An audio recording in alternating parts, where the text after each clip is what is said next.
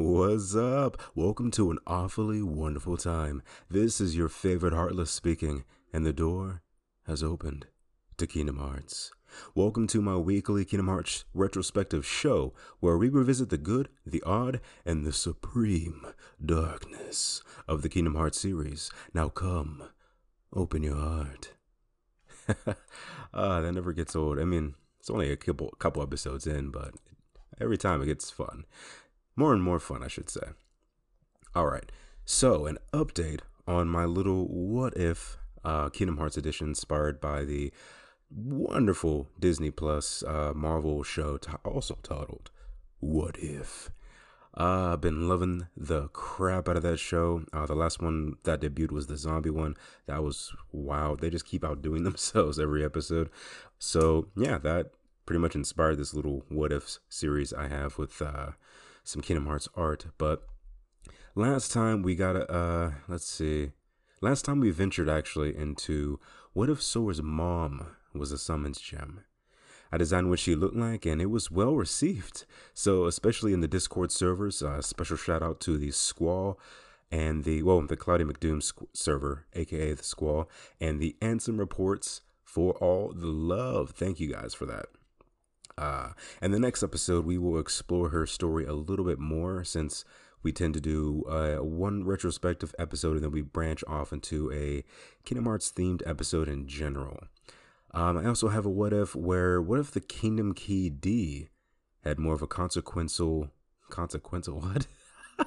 That's not a word, or is it? English is weird, so I wouldn't be surprised. But what I meant to say was a consequential nature to it. And Mickey has to bear that whatever he has to bear that, I should say, whenever he uses it.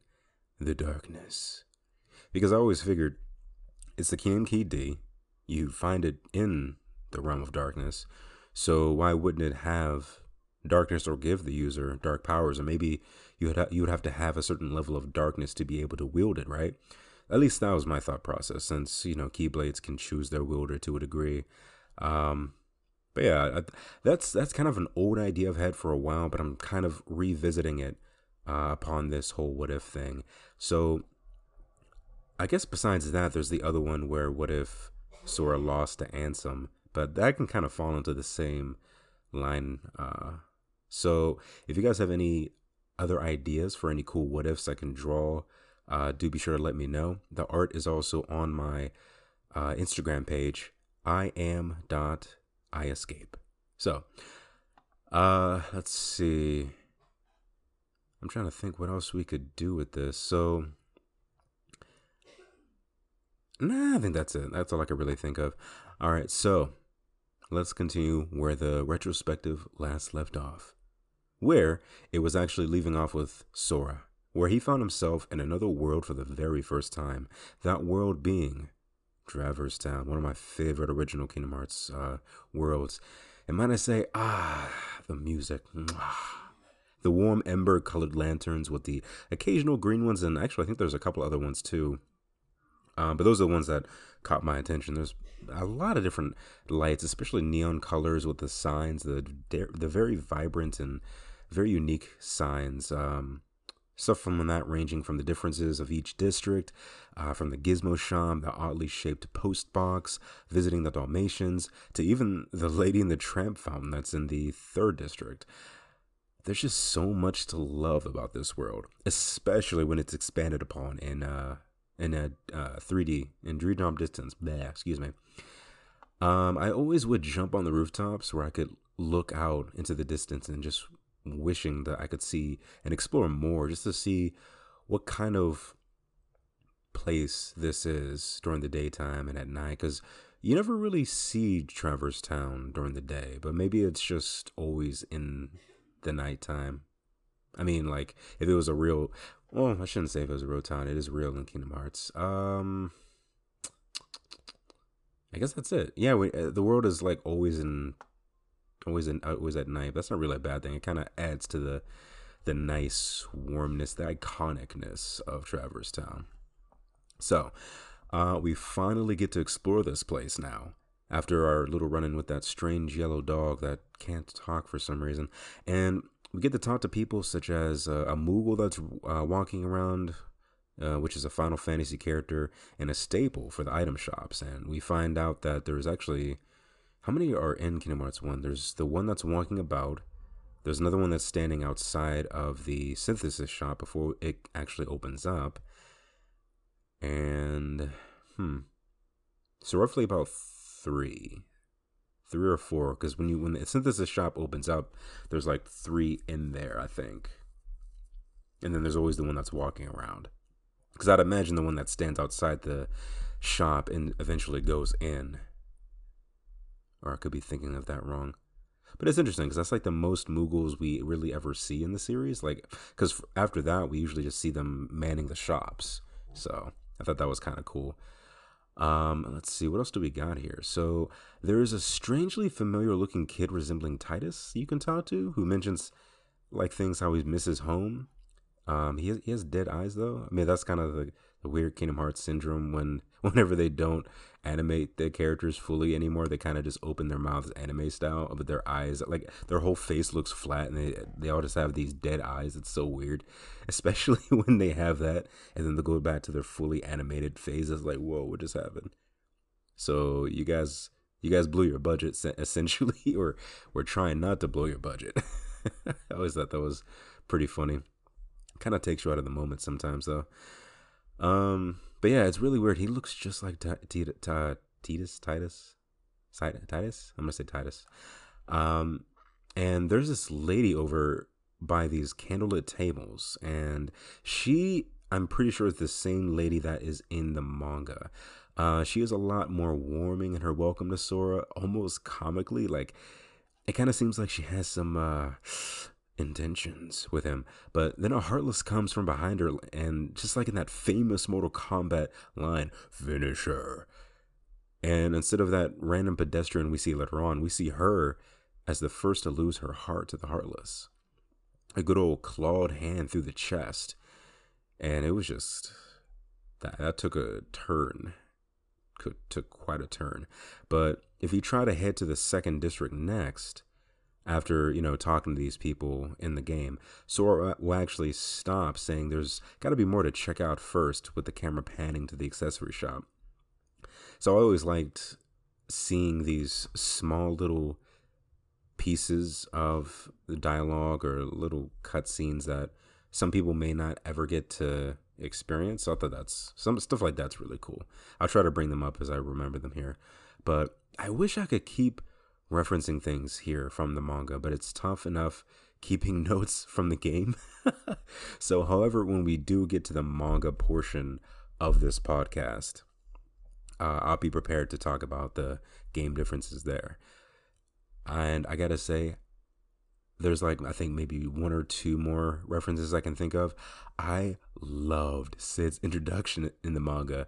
So, Sora is being followed by the Heartless and Cid just busts out the shop with his flamethrower or just some cannon and blasts them all away and just saying that they're all bad for business, you know, just yelling it like with this crazy anime face on. And it's just, oh man, I can't tell you how many scenes like this that are in the manga that I wish were in the game. Oh man, I would have loved seeing that. But instead of that scene, uh, Sora just casually walks in, and instead we get a you know, oh, a paying customer. Oh, wait, that's just a kid. You know, the customer service mode deactivated. Those who worked in customer service, you know what I mean. you know, most of us even have a different voice, and I'm pretty sure that happened with Cid just now. Oh, a paying customer. Hello. Oh, that's just a kid. you know, so since Cid has that kind of country voice that we've discovered, like in Kingdom Hearts 2, he because we don't really he doesn't he has a he has a decent amount of lines in Kingdom Hearts 1 but he doesn't like have any voice acting roles at all. Even with Leon and Yuffie and them they have a few scenes here and then nothing else until like at the end at the end of Hollow Bastion. So it's interesting. I, I kind of wonder how long it took them like Leon and them to voice their lines, or the voice actors, I mean. But anyway, yeah. Strange enough, Cid does not have a voice at all in this game. Um, but of course, like I said, he does in later ones. And for some reason, all I can think of, I wonder if his customer service voice is like, uh, what's his name, Doug Dimmadome? Like I don't know, Mr. Dimmadome. I don't know why I'm saying Mr. Dimmadome, but I, Mr. Dimmadome, this rolls off the tongue very well. But his voice just sounds like that to me. I can just hear. I just can't unhear that voice with Cid's face now. Like I'm Cid Dimmadome. Like I just I can't unhear that. I just I wonder if there's a a video clip of someone with Cid and Doug Dimmadome. That seems a little specific, but I would love to see that. and I'm sorry, Cid, but I gotta roast you. Shout out to Berleezy. Are you wearing a girdle, my guy? You trying to look buff, and uh, I can't commit to this roast. All I say to me is it feels like he's hiding a massive beer belly underneath. I mean, you can tell he works out to some degree. Look at those arms and chest. But those beers, my mind's telling me no. But my body, right? I mean, I just, I don't know. It's just that girdle. I mean, I know it's not a girdle, but it just looks like a girdle, like a an outerwear girdle. It's I forget what those things are actually called, what he's actually wearing, but that's all I can think of. Just like a man girdle. But yeah, so they talk. Uh, Cid is a tad confused during his convo with Sora, which leads me to believe he must be dealing with a hangover from those beers. Oh my no. Wait, what if he's getting some specialty beers from the Moogles, like in their synthesis shop? like some mithril ale, maybe? Or um, some gummy ship lagers? Wait, eh, that doesn't make sense, but I'm okay with it. I mean, this is Kingdom Hearts after all. What anything could happen at this point. But honestly, if I was a bartender and I wanted to make some Kingdom Hearts themed drinks, actually, I still kind of want to do that, bartender or not. Dude, yes, a mithril ale. Well, actually, I don't know how to make ale or lagers. I might substitute them with just regular uh, vodka or something, and just like color it so it matches. But yeah, hey, mithril ale and gummy ship lagers. I mean, gummy ship lager just sounds awesome. But anyway, uh, now all I can think of is is Cid after a long day at work, just taking off his girdle, and the and the gut just burst right out of his shirt. oh, that's that's awful. Okay, I like like wait, wait, wait, wait. Could you imagine like an end credit scene at the end of Kingdom Hearts after the secret movie? we just see Cid going home after the long day. He sits on his couch rips off the girdle, and then Leon or someone comes in like, "I knew it." oh, oh, that'd be great. I don't know why I thought about it. It just made me think of like the Ant Man end credit scene where it's like the ant playing the drums. Uh, you know, just just a random end credit scene that you just would not expect, and that's I would love to see Cid in that situation. Uh, all right, so um, Sora asks he actually asks if this is another world. And for some reason, Cid goes, Not sure what you're talking about, but this sure ain't your island. Really, Cid? You're from another world too, bruh. But uh, I guess based off of what Traverse Town really is, it's more of a a place for people to go who have lost the world. If you ask around, people kind of have that same. I believe the lady actually talks to you about that and tells you officially that this is kind of a refugee world. Like people just automatically end up here. And um, I guess that makes sense too when you think about how the God, I almost said Godfather, how the um, it could be one reason why maybe the grandmother, the the great uh, the great fairy godmother, there we go, how she ended up with um, the what is it? Oh no no no that that gem was given to us by uh, Leon.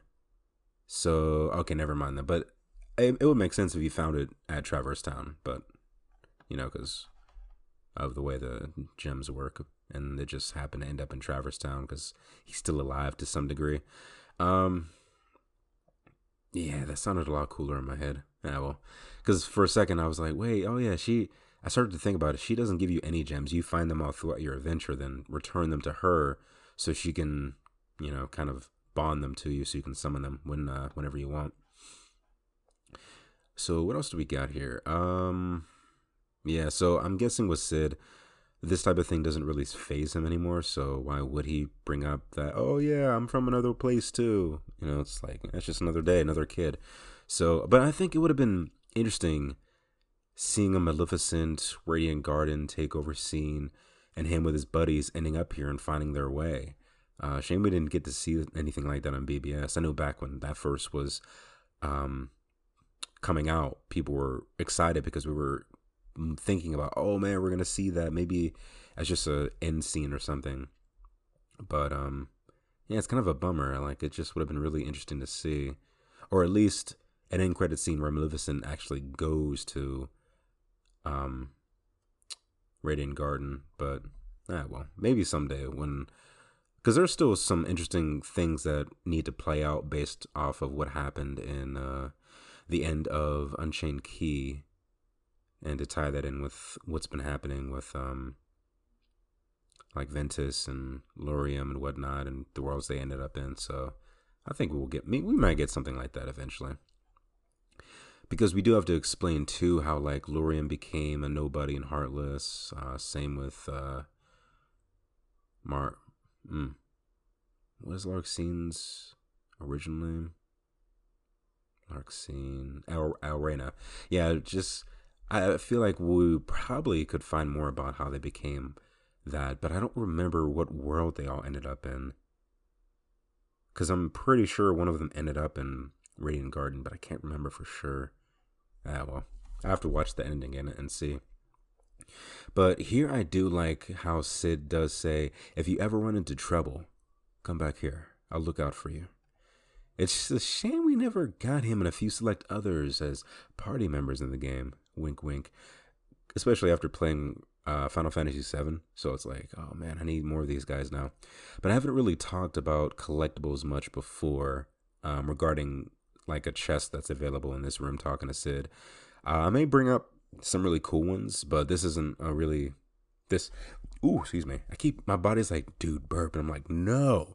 So this isn't really a walkthrough; it's a retrospective. So unless I, you know, think something's worth really talking about, I'll bring it up. But so finally, we're able to explore deeper into Traverse Town, and we find a scared man running for his life, who is unsettling unsettlingly quiet as he does. Like he, he stumbles with his body fading away, only for his heart remaining that floats over with an odd armored heartless that takes it only to vanish again.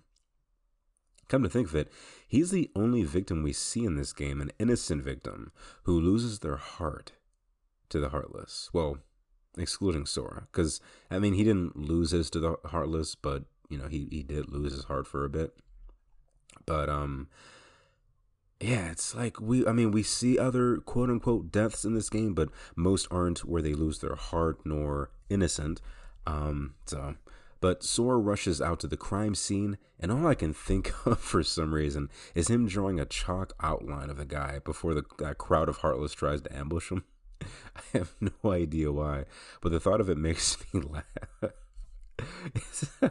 like he just draws the outline and tries to get it perfected so it could be used as evidence to the cops but you know he tries to draw it. And as we as we've seen his drawing skills at the secret spot it'd be pretty crude to say the least.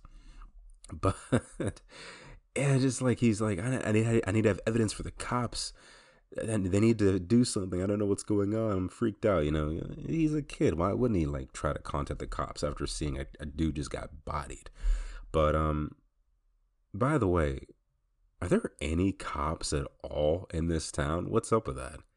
It's so weird. Like I, I just, I, I literally just thought about this as I was putting together the outline for this episode.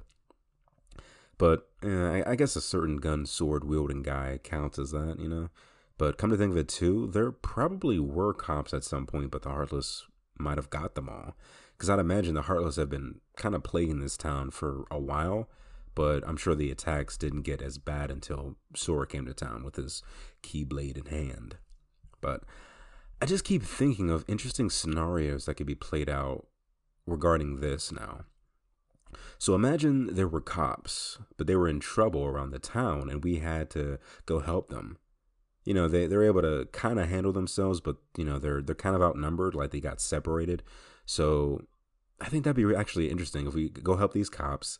They become temporary squad members as we find them all.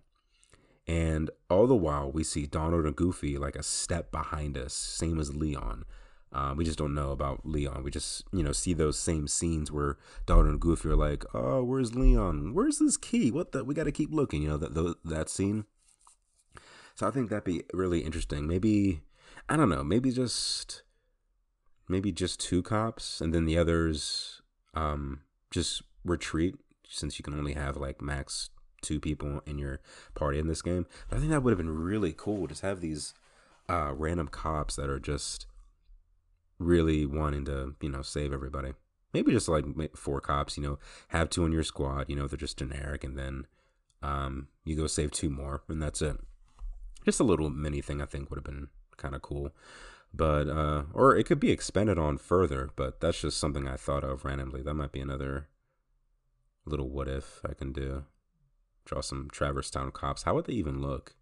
I don't know. Because Traverse Town is a little bit steampunk, kind of, real, kind of. So I don't know, but yeah, I guess I guess that's it. I don't know, but uh, going back to this part where we're running around Traverse Town, um, now being run now being chased by these heartless. We don't know they're heartless yet, but uh, Sora does point out these are the same creatures, obviously from the island.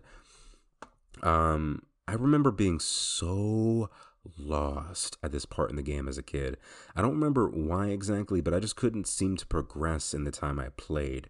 So I remember when I went to school the next day, I asked a buddy of mine to help me out, uh, to you know just to ask, just to tell me like what to do. What do I have to do at this part? He literally wrote a whole page of what to do.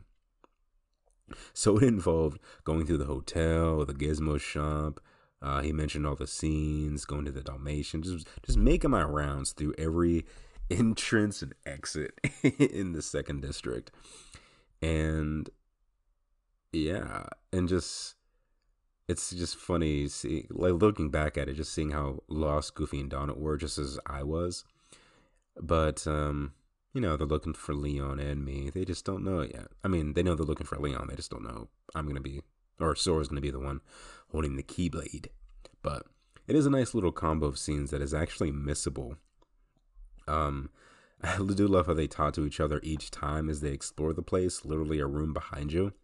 But all you have to do actually is right after you get attacked by those heartless, if you think back to what Cid said, if you run into trouble, come see me. Just go back. That's what I thought of when I first found out that this was uh, that all those scenes were missable. I thought back to Cid went right to a shop. Uh, then I just walked out, and then cutscene. And actually, I remember reading about it in a in a walkthrough, like I think maybe that same week. It was recent, but anyway. Honestly, for the content, I always go through those areas just to see good old Donna and Goofy bumble about. But then, as the cutscene plays, you hear they'll come at you out of nowhere, and they'll keep coming at you as long as you continue to wield the Keyblade. But why? Why would it choose a kid like you? We see Leon judging this poor little kid without getting to know his story, tries to scare him into giving away the Keyblade by saying how the Heartless will keep coming, but then forcibly trying to get the Keyblade from him when Sora tells him, There's no way you're getting this. My guy, Leon, Mr. FF8 himself. Slow your roll, buddy. From Sora's perspective, this little silver key thingy is the only thing that's keeping him alive, dude. For all he knows, you're gonna take it and dip like Zoidberg from Futurama, literally, curly impression and all. Because if you remember, Sora was not able to damage any of the Heartless at all with his wooden sword. And as we find out, oh no, no, I was gonna say as we find out later on, he still has it. Technically, he doesn't. It's Riku who gives Sora the wooden sword. He loses his sword somehow, or maybe he took it home and just didn't bring it to the island. Oh no, no, no, he did bring it to the island. That's what we had to. So he just lost it somewhere between getting the Keyblade and Traverse Town, I guess. Yeah. Well, either way, he realizes he can't damage them with a wooden sword, and then we find out you can at Hollow Bastion. It's a little plot hole. Nah, doesn't matter. But yeah, anyway, he realizes the Keyblade is much more effective either way. So I just find it as an adult, I just find it hilarious that this guy just jumps into a fight with a minor without talking to him about, you know, the basic things. Who are you? How did you get that Keyblade? You know, conversation 101. But hey, I don't mind smacking him around a bit for some extra XP and a reward for beating him later on. So this boss battle can go south really fast depending on your level and difficulty, but it's not bad honestly. Uh, this was one of those battles that scared me as a kid, to be honest. It's fun though. I mean, I still have fun to this day, even when I lose. But uh, you can tell he's taking it easy on you, especially um, when you fight him later on again. But this one is it's one of those few battles in KH where the game progresses whether you win or lose. I think there's only about what three i think three three or four boss fights you can progress and uh yeah because let's see let's see let's see. It's this one. It's the sabor fight in tarzan's world and then cloud. I believe those are the only battles you can win or lose and the game still progresses. They're alternate scenes. Uh, I might be missing one, but I'm pretty sure those are the only ones. But yeah, those are some of the few um, that I can think of in the KH series that prog- uh, progresses whether you win or lose. And um, I think there's only one other actually. Uh, I don't know if this really counts though because um, they're both so different. With uh, Kingdom Hearts 3, if you whether you win or lose with Yozora, but I guess we'll find out later which ending is actually canon. But I guess then again, the same could be said for the other um, fights. It all just whatever whatever's canon just depends on your personal playthrough. So there you go. Unless Mr. Nomura says otherwise. But um, it is interesting that Leon here never charges you. Unlike the next time you fight him, he'll he'll shoot fire blasts at you, hop around, and do the occasional strike with some combos, and that's it. Um, it they do pack a punch though. Don't don't take them lightly. Um, a lot of playthroughs I've seen on YouTube, a lot of people don't actually beat him, and I'm talking people who've played the game a couple times. I've seen people who've you know playing it for the first time, especially with the HD uh, remasters, but eh.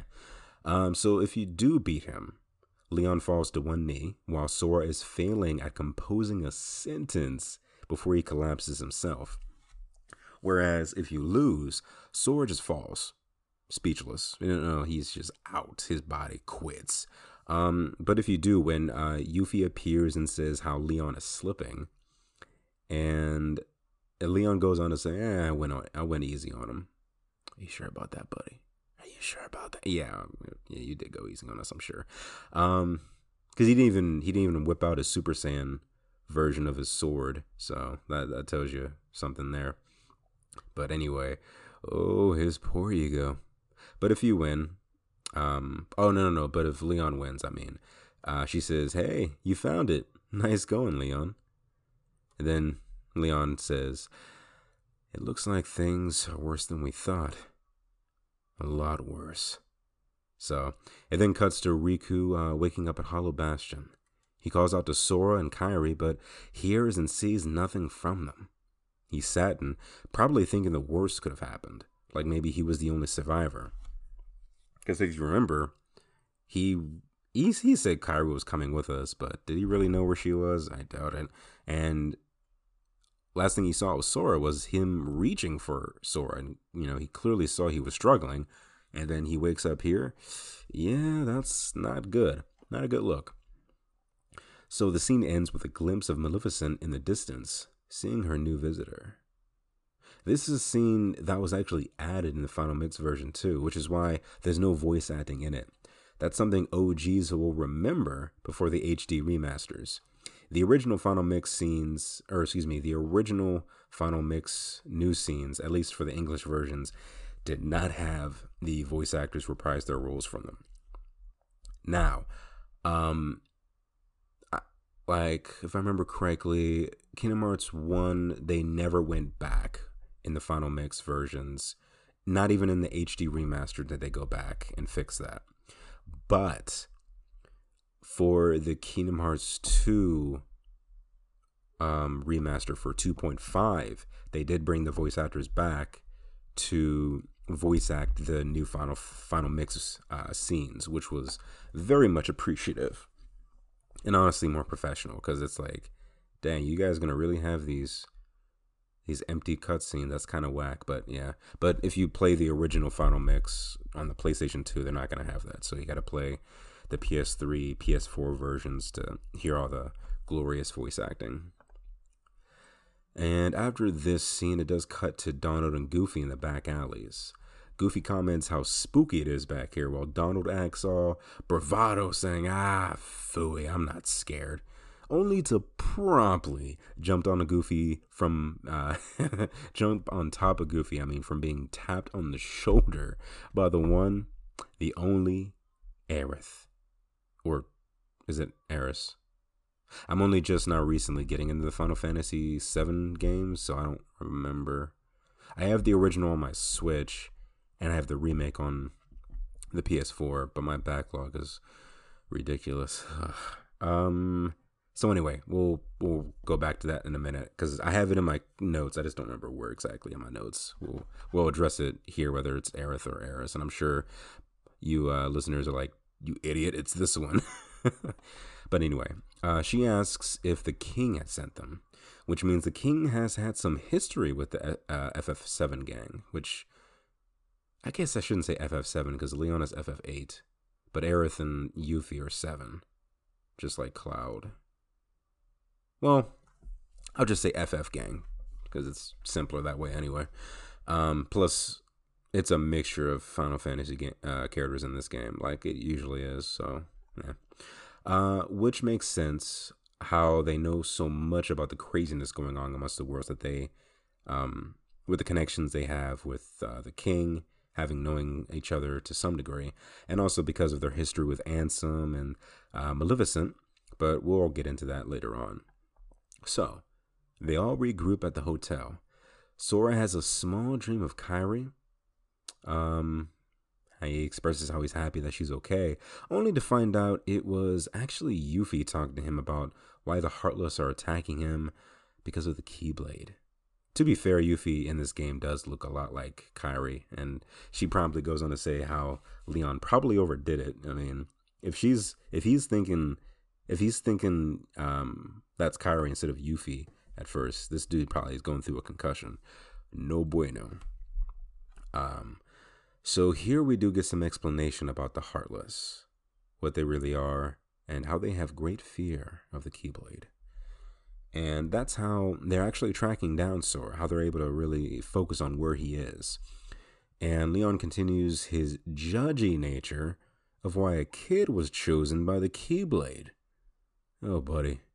If only you knew how many kids wielded Keyblades back in the day and what this kid is going to do with his.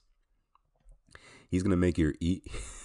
I can't even say it. He's going to make you eat your words and they're going to taste delicious. They're going to be well seasoned, well cooked. Have fun. All right, so one cool part about this scene is how Leon swings the Keyblade himself before it transports to Sora's hand. And it makes me think is Ge- it, Gion, who is Gion? Is Leon jealous that he isn't a wielder himself? I mean, it kind of makes sense because lore wise, the reason he changes his name from Squall to Leon is because he believes he was too weak to prevent his world from being lost to the darkness. And becoming Leon meant a new era for him, a stronger one. And if I remember correctly, that backstory is revealed in either Jiminy's journal or perhaps it was a Tetsuya Nomura interview. I don't remember. One of those two. Um, I I want to believe it's in uh, Jiminy's journal. But then again, why would he know? Because Leon wouldn't really, I'm sure Leon wouldn't tell that. But it's obvious that he's going, it's obvious he changed his name because his actual name is Squall. People, especially um, FF8 fans, talk about that all the time. And as you can tell in the game, Yuffie continuously calls him Squall to his uh, disliking, always correcting her, saying, "Hey, it's Leon." which is kind of funny because if you, you figure they must have grown up together and she's used to calling him Squall and to him he'll always or to her he'll always be Squall so it's kind of it's kind of nice it's it's good it's cool uh, character development so Sora is a little annoyed about this belittling and goes why don't you start making sense what's going on here it jumps to Aerith uh, talking to Donald and Goofy and between Sora Yuffie and Leon um, they all talk about um, these things from how there are other worlds out there. Basically, everything. Um, actually, hold up. My notes are not. I have a typo here. I have a really bad typo here. what is this? Basically, every start represents one. What is that?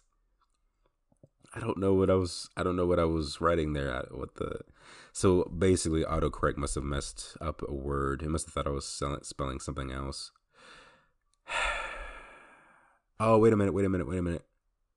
I think I meant to say that um, she was saying that I think it was Aerith who said the world used to be one, but then the heart when the Heartless came, they changed everything for the worse, and then the worlds broke apart. I think that's what she said. But anyway, um, Leon goes to say that the heartless are attracted to the darkness in people's hearts, and there's darkness within every heart. Or I think it's actually Yuffie who says the darkness that they're attracted to, and then Leon goes to add that there's darkness in every heart, adding in that extra spook factor how nobody's safe. And concluding it with how Ansem had his own studies about all this, but the pages were scattered among the worlds, unfortunately, with the whole Maleficent takeover. So we got ourselves a little treasure hunt to do, looking for those Ansem reports, the 101 Dalmatians, uh, a few other goodies too that we'll get into later. Goofy expresses how they should find these reports, only for Donald to literally pull the camera down to him saying, First, we need the key. Sora, in typical Chosen One fashion, goes, Well, I didn't ask for this, realizing the major responsibility thrusted upon him.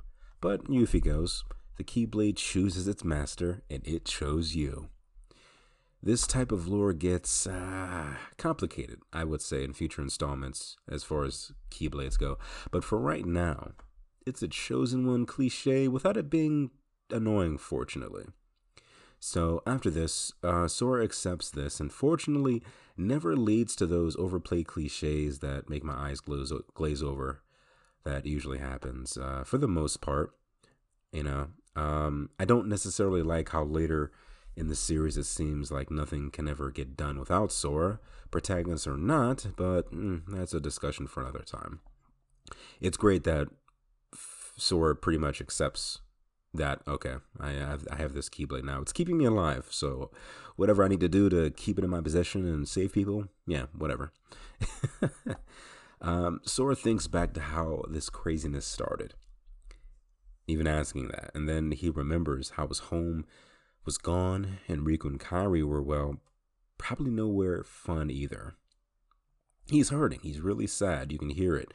And then Leon, good old Leon, goes on to say, You know what? I really don't know. But to me, it sounds like he's saying, I really don't care. You have the Keyblade, and that's all I care about. Especially the way the voice actor says it because I, I as much as I like the actor himself, he sounds bored as he's doing a lot of these voice voice lines. Like some of the lines are like, okay, that was cool, and I get that sometimes the director is directing him to sound like that, and I, I get it. You know, Leon's kind of a brooding character. Um, he's been through a lot like everyone else, but he's taken it more, you know, dark.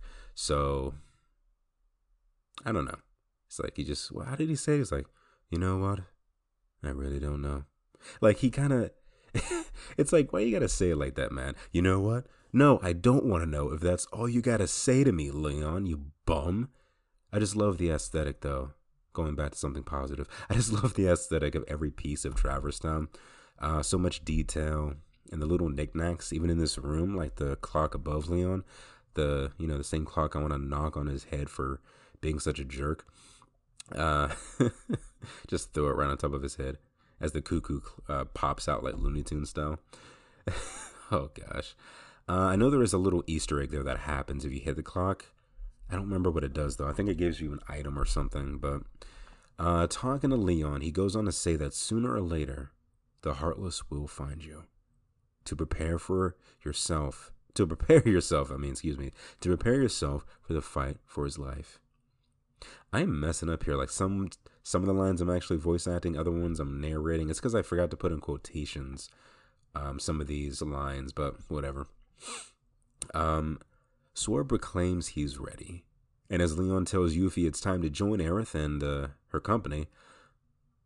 And actually, this was the point where I actually confirmed from watching the playback videos that it's Aerith because I wanted to play the game myself during um, this, but since I'm doing that with Mass Effect, I realize it is so tiring taking notes of the game, pausing, taking notes, pausing when you just want to play, you know? So I'm just going to do that for Mass Effect and for Kingdom Hearts, I'm mainly just watching um, the Ansem Reports podcast, the Spaghetti, the Super Spaghetti Bros um, playthrough on YouTube. I'm just watching that and taking notes. So shout out to them. Um, so yeah, after um, let's see. What what did I? Oh yeah. So this is when I officially confirmed it was Aerith because that's when he actually. That's when they call her by name, uh, Leon. I mean, after this, after they're ready to reunite with each other, they are rudely interrupted by some heartless who didn't knock, just rudely appear right in the middle of the room. So Yuffie goes to warn the others, and by warn the others, I mean slam the door open with Donald behind it, while Leon and Sora ready themselves. Ooh, excuse me. Uh, Leon yells, Sora, let's go. Such a dope frame here, by the way. Leon in front with his sword drawn, and Sora in his iconic battle pose right behind him. I'm just like, bruh, we needed this. I know we got it in Kingdom Hearts 2, but we needed a scene like this and one where we're both fighting by side by side. Ah, missed opportunity, man. So the intruding Heartless is launched out the window, leaving me to think Leon didn't use his sword, but maybe like drop kicked the little dude out. Because typically, these guys, especially in cutscenes, they're one hit kills and they poof right after. But this guy, he's launched out of the window and off screen. Like the whole frame, he's off. Like you don't see him fading or nothing. So what else could have been? You know, well, maybe a roundhouse kick or something, but I don't know. I'm biased. Drop kicking a heartless sounds too awesome. Literally, like legit, we need that as a finisher or even a counter. I, I just, uh, just shut up and take my money. I need, I need a drop kick finisher or counter in the next game. or even just like seeing another character do it. I would love to see Goofy do it with his huge feet. Sheesh, like his feet are bigger than his head. That's ridiculous. All right, so it's kind of funny like like remember when I was saying Yuffie was, you know, told to well, technically Leon just said Yuffie go. He he she wasn't really told to warn people, but you know, we, we like to think in good conscience she would try to, you know, warn the others. But what did she do? Like I said, she slams the door open, Donald right behind it. He's bodied. Yuffie just runs out, not even talking or warning Aerith. And Aerith leads to it, resorts to Aerith actually calling out to Yuffie, following close behind her.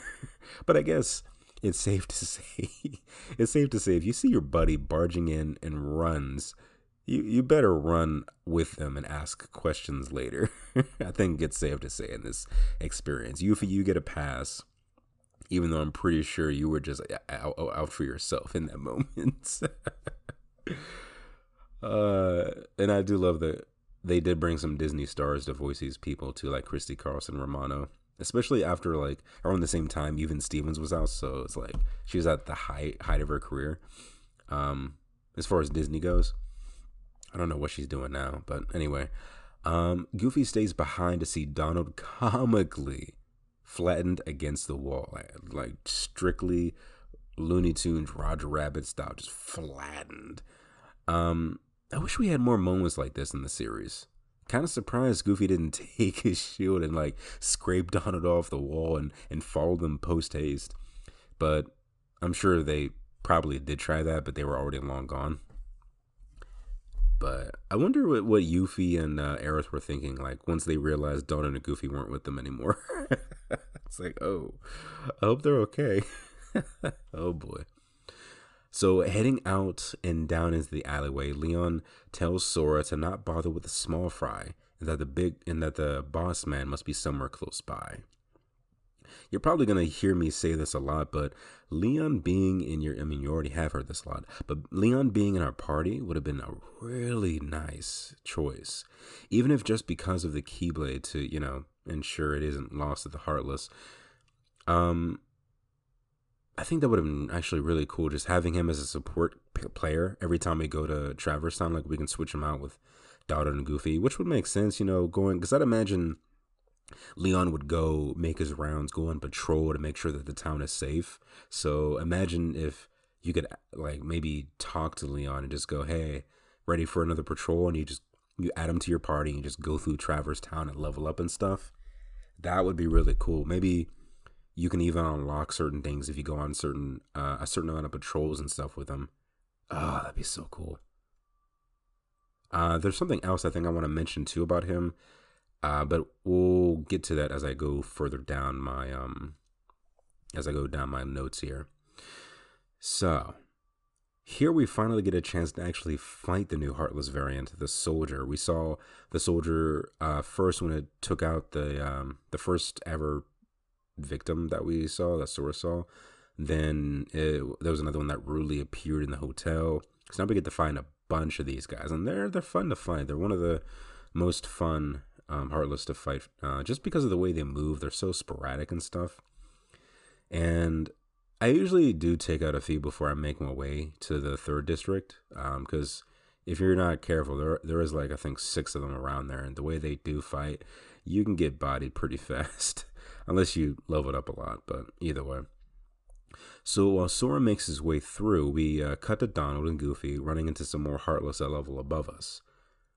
Gosh, are these the Heartless guys? Goofy questions, hiding behind his shield. And I can understand the strategy behind having such a small shield, but Goofy, dude, you're you're like six five or some crap. You you should at least have a medium sized shield, like a Captain America sized shield. And, it's a nice middleman type shield, but whatever. I mean, we'll fix that later on once you're on on the squad. And then we got Donald all hyped up that goes, Let's go get him, Goofy. All for them to get launched from some type of explosion crashing on top of Sora. And let's be honest, I'm sure it was the Heartless that did that. But um for some reason, I always feel like what if Donald caused that explosion? Like, what if he just used a spell a bit too powerful in his eagerness, and that's why they got launched like that? You know, just too much uh, boom in the stick. But I don't know. That, that just sounds more like Donald, especially out in the field, first time. Well, actually, not not. Wait, is this their first time like off world besides like Disney Castle and uh the Mysterious Tower? Because we find out they were in the Mysterious Tower in BBS, but I'm wondering. I'm sure they were off world other times besides this, or I don't know. Maybe Kingdom Hearts One was their first venture to this amount of mini worlds. I'm I'm sure. I don't know. But um oh, I guess there was Toontown too, but Toontown Wait, is it Toontown? Shoot, what is that world called in um cuz what it is, there's Disney Castle and then the town that's outside of Disney Castle is that. Yeah. I don't think it's Toontown though. I could be, ah, I don't know. I'm uh, I'm drawing blanks on it, but yeah, cuz uh so like yeah, I was gonna say that I thought that was another word at first, but that's the same world as uh, Disney Castle. Ah, well, doesn't really matter, I guess. All right. So, did anyone notice this uh, next part? I'm I'm pretty sure this is a thing actually, but when both Donald and Goofy see the Keyblade, I'm pretty sure Donald says the key as the subtitles say, but I could have I could swore that Goofy sounds like he's saying a key. Like he acknowledges it as such, but isn't certain it's the key they are looking for. Like he's just that he's just that dense in that moment. Like, oh, it's it's a key. It's a big metal key. But I don't know. Maybe Maybe I'm just hearing things. Who knows? Let me know if you guys hear Goofy saying a key. I feel like I swear that's that's what he's saying. But anyway, in typical boss fashion that we'll see throughout the series, the surrounding area is closed off by typically an invisible wall. But this time we have the literal tile rising up into towers as this rather intimidating, large, strangely patriotic colored knight Heartless drops down. And uh, in in the final mix version, it's been a tradition to reskin the Heartless with different color schemes to kind of coincide with their ups difficulty. And here, I think this is one of the few where I honestly preferred the original purple coloring that it did. It was basically a mixture of uh, purples from lights to darks. Um, this patriotic one still looks cool, but I don't know. Uh, another thing I would like to mention is if this was ever to be remade, like Kingdom Hearts One, and I, I'd, I, wouldn't, um, I wouldn't be against it honestly, but I'm sure we're far from it since we just since we just got the remasters, um, not just on the three, but on the four, then then uh, on the PC this year and to top it off, they had to uh, remake Kingdom Hearts One because the the what was it the, the, file the original file that they had for it got corrupt or something. So I'm pretty sure they don't want to touch Kingdom Hearts One again anytime soon. But I'd imagine maybe like ten years from now they'll be like, hey, guess what you want for that PlayStation Six? How about Kingdom Hearts One remake? You never know, especially when there's a big milestone coming up. Maybe for because what's it going to be? The twenty fifth? No, the twentieth anniversary is uh, this year. So maybe I don't know, maybe the twenty fifth or the thirtieth anniversary. I would say probably the thirtieth anniversary. They would do like a KH remake, but you never know. I, I don't think it's out of question, honestly. But anyway, um, if they were to do that in like a modern engine, um, probably similar to what we have with KH3 um, but I'm sure it'll advance as time goes. Like by the time this, uh, by the time the PS6 comes out, I'm sure Kingdom Hearts will be a lot different than three. But you never know. It may still once they find their their niche, they'll be they'll probably stick to it. But then again, KH is always changing, so you never know. They, they always like to try out new things, so that's always refreshing. Even when the main titled ones kind of stay within a certain format. So either way. Um, so I would love to see Leon and Yuffie join us uh, in this fight if they were able to remake it, because it would make um it would make sense for reasons I brought up earlier. Uh, Leon wanting to stick close to the Keyblade to ensure it's safe, and ever since three, we now have we can now have a party of up to five people. So it would be perfect to have at least uh, Leon and Yuffie join us. I know Aerith is um I mean, she's more of a support role, but I know she can throw down too. But dude, just yes, I would love them to be in the party. But um, I always found it being a wasted opportunity, Leon and Yuffie. I mean, shoot, like I said, even Aerith. Um, it, it kind of sucks that they're mainly just exposition in this game. Uh, imagine them as squaddies to some degree here, and actually even in Hollow Bastion. It would have been amazing having them Hollow Bastion especially you know wanting to come home and and free it from the tyranny that is Maleficent. And but don't get me wrong, having Beast and Hollow Bastion is something I could never replace though. It's just too good. But it would have been really interesting if Leon decided to accompany Sora and the gang on their adventure, like as a mentor. That would have been awesome. And you know, uh, Leon fans, especially well, you know, especially those who went who played FF8 would have been like, dude, yes shut up and take my money. Like imagine seeing that in the commercials and you see like Leon in there, then you see Cloud. It's like ah, just a, just a complete fan explosion.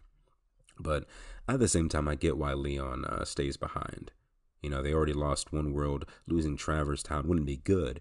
And who knows? For all we know, while we were out doing our thing, they probably easily prevented the Heartless from taking over Traverse Town because who else is there to defend it? No one that we know of. But I I think it would have been really cool if they ever did that. And especially realizing how important this adventure is, I think they would take the chance of losing Traverse Town over, you know, losing everything.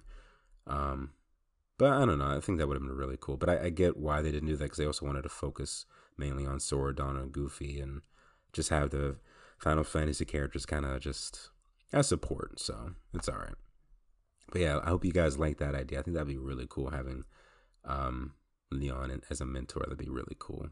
But seeing Donald and I mean, plus seeing Sora, Donald, and Goofy working together to take down the guard armor, I'm sure that was proof enough for him that they'd be fine together. Honestly, so this boss did give me some trouble as a kid, especially not typically having scan yet. I mean, sheesh, I always hated how that was an ability that not you know not something that was default. But yeah, uh, from the spinning arms, the stomping feet, just the chaotic nature of this boss. This was why I always stocked up on potions from the Riku fight and in later playthroughs once I found out this was a thing. Um, by the way, for those who don't know, if you mess with the AI settings with Donald and Goofy, they can actually come in clutch with the healing, especially Donald. There's a setting, I forgot what it was, but there's a setting where I had it where uh, Donald would heal me um, a lot. He would still have plenty of MP and stuff because I would make sure I, I build his character correctly. So he always had plenty of MP circulating. And then I always had it where Goofy, whenever he could, he would replenish my MP. Um, I'm trying to think how that worked. I think if he, I, I can't remember what, how, what that how that move worked, but I think if he gave me, if he, I think if he sacrificed like one MP or something, he would give me all of mine, or maybe he would switch out his MP for my MP or something like that. And uh, yeah, we were just powerhouse, you know, just a support boss. It was so great. I wish I could remember what ability that he, that he that he gets later on. But there's one I don't, I don't think it I don't think it happens again after this game. But there's literally a move where he can like give his MP to you. And I was just like, oh, this is awesome. But yeah, the people who complain about Donald not able to heal you, yes, that setting should come default, honestly, because if you don't, he kind of does uh, not heal you a lot. Um, I mean, he he can, but usually it's already at a point where you have to heal yourself. You can't really take the risk. So yeah. Um, but anyway, of course, uh, you can't really mess with those settings until after this battle. But yeah, I mean, it's still a really cool design choice that the um with the boss that the limbs act on their own, almost like it's an armor set simply possessed by the darkness. Um, and here we have it. After this boss fight, we have actually no, excuse me, I said that wrong. We have the first iconic team up that starts the dynamic trio. From here on out, while bosses were still intimidating, as a kid I felt all the more powerful with Donald and Goofy by my side, and still do in every game that followed. My friends in my power, after all, right, Sora?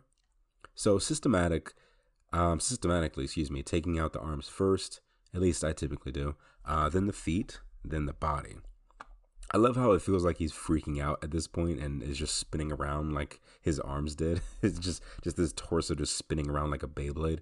But um, then that final strike, boom, he's gone.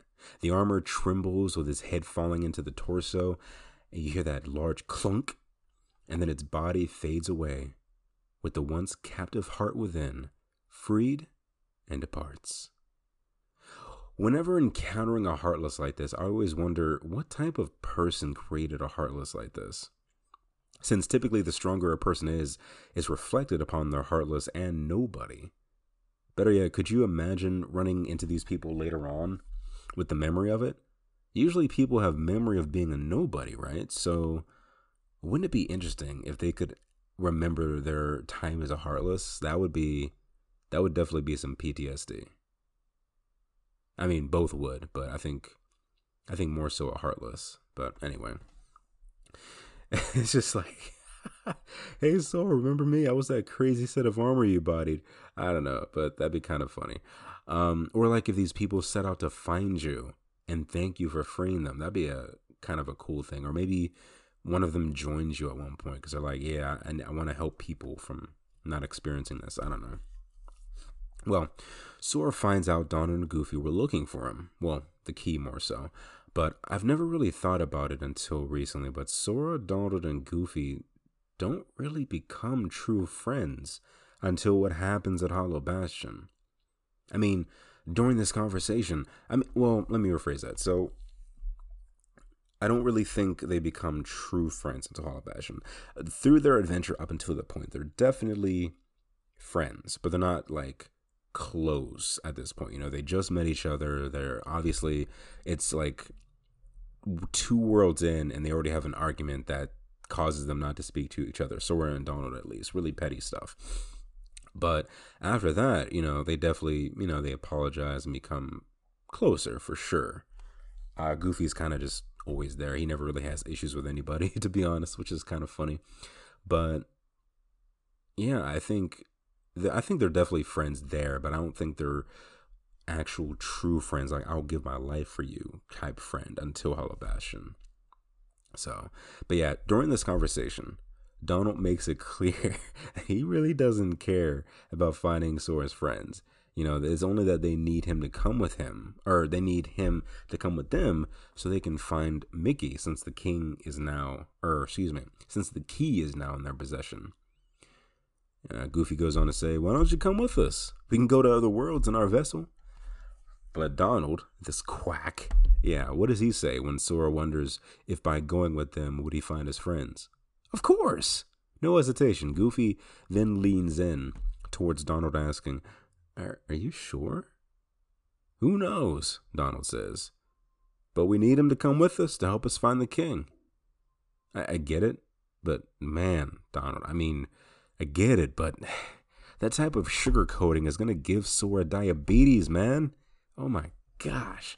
But anyway, Leon goes on to actually encourage Sora to go with them especially if he wants him to find his friends. And Leon, I I haven't forgotten you a few minutes ago shooting fireballs and swinging your sword at me without so much as a hello.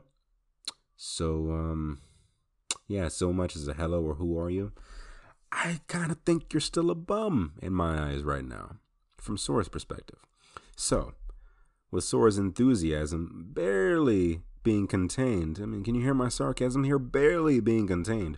Donald says, But you can't come along looking like that. Understand? No frowning, no sad face, okay?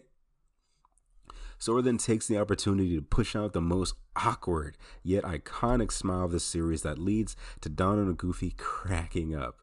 And I gotta admit, Donald requesting this of Sora was definitely a nice little piece of dialogue. To me, it shows that even though all he sees of Sora is just the Keyblade, it shows he has a bit of care in him at this point. But I do love in the manga too how the gummy ship literally, and I mean, and I do mean literally, does run on happy faces. And as funny as that is, that is a horrible fuel source. But that does sound like something Disney. You know, it does sound like a a thing that would um, actually be possible in the Disney world. So, yeah. Um, if I remember correctly, I think they crashed the ship at one point in the manga because they couldn't keep smiling. I think, or was it Sora's face was just stuck in a smile at one point? I don't remember, but it was something along those lines.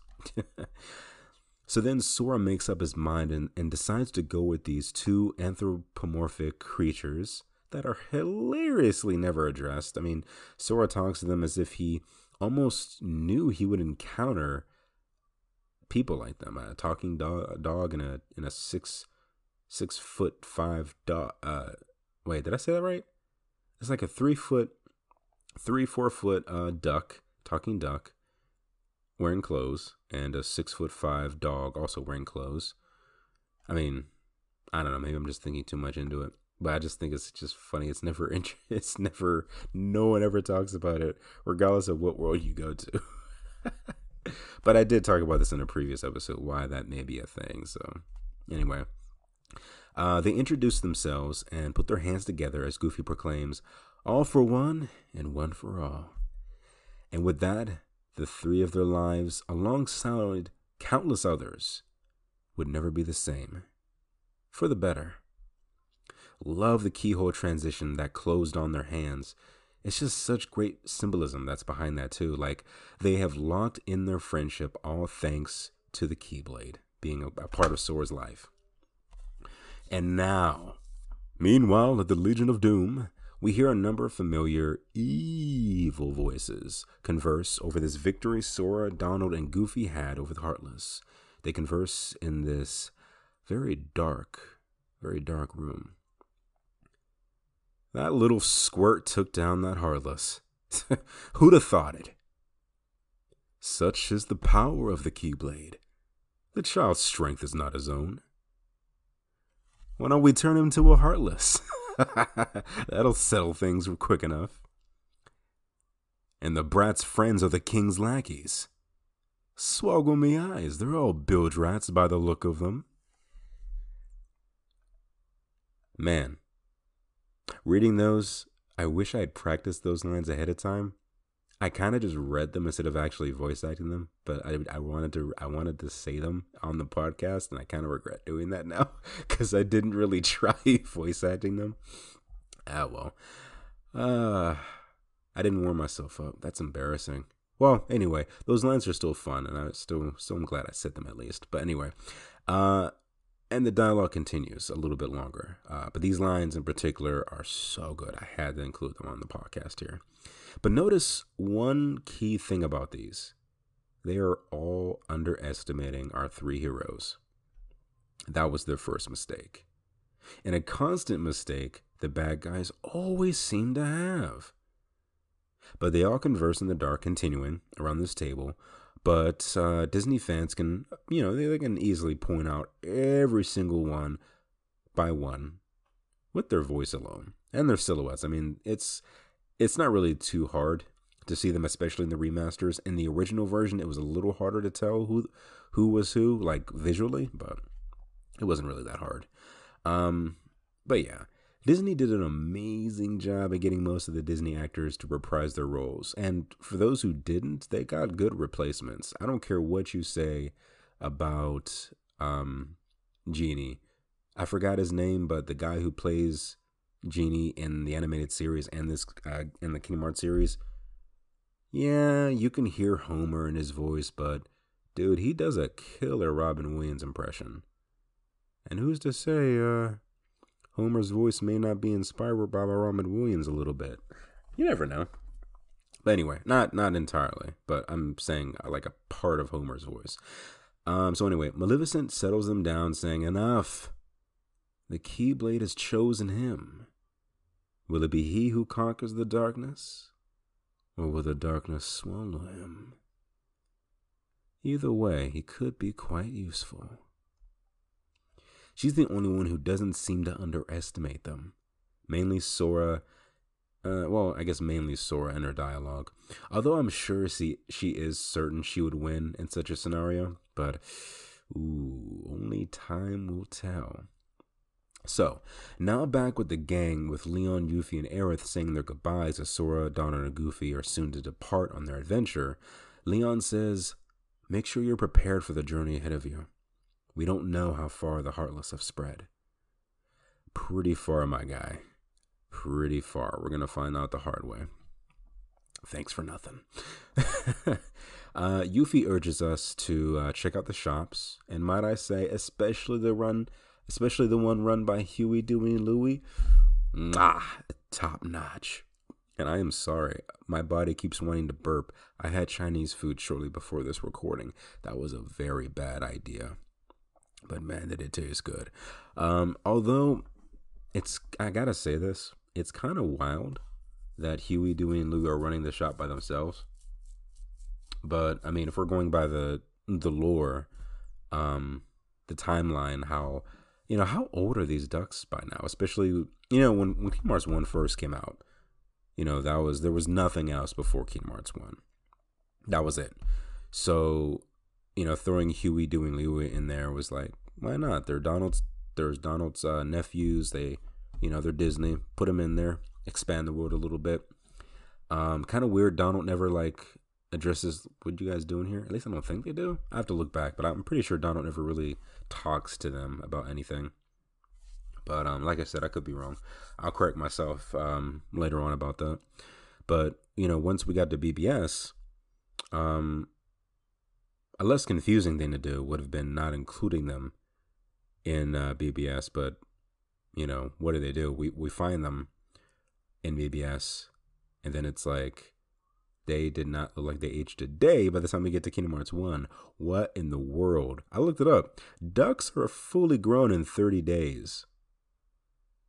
And I know that doesn't really matter because these are cartoon characters, but 30 days.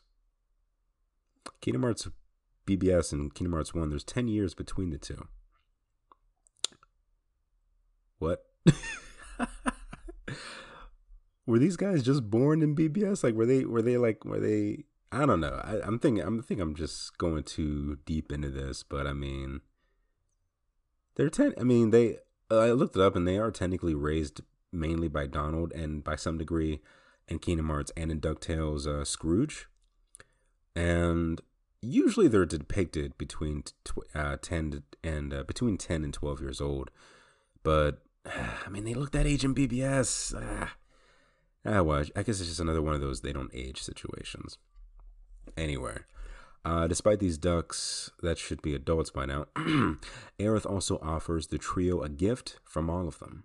Uh, they give you 500 money, which ain't bad. You can get something decent with it. Uh, at least one thing. I don't remember what, but yeah, at least, you know, from, I believe, maybe a weapon or two, or you know, maybe some potions, some accessories. I don't know. But if you beat Leon, Aerith mentions that he has an elixir from you. oh, how's that feel, buddy? And uh, funny enough, while it's given to you, Leon turns his head. you can hear his poor ego just ah just squealing in the background. Ah, I lost to a little kid. Ah. I guess that's his way of saying, "Hey, sorry, I tried to, sorry, I, I tried to, you know, fight you with my my cool gun blade." It's interesting that his gunblade has a keychain with it, you know, kind of like how keyblades have. What's up with that? I guess it's probably just a style, but I always, as a kid, I always used to think, does he have a keyblade too? And it's just shaped differently because when you look at other keyblades, not all of them are, not all of them look like keys. So it's like I don't know. I mean, when you when you look at, especially in Kingdom Hearts uh, three, when you get Riku's Honda Civic key, it's like, dude, it's it's literally shaped like a car key. But then again, that's still a key, so whatever.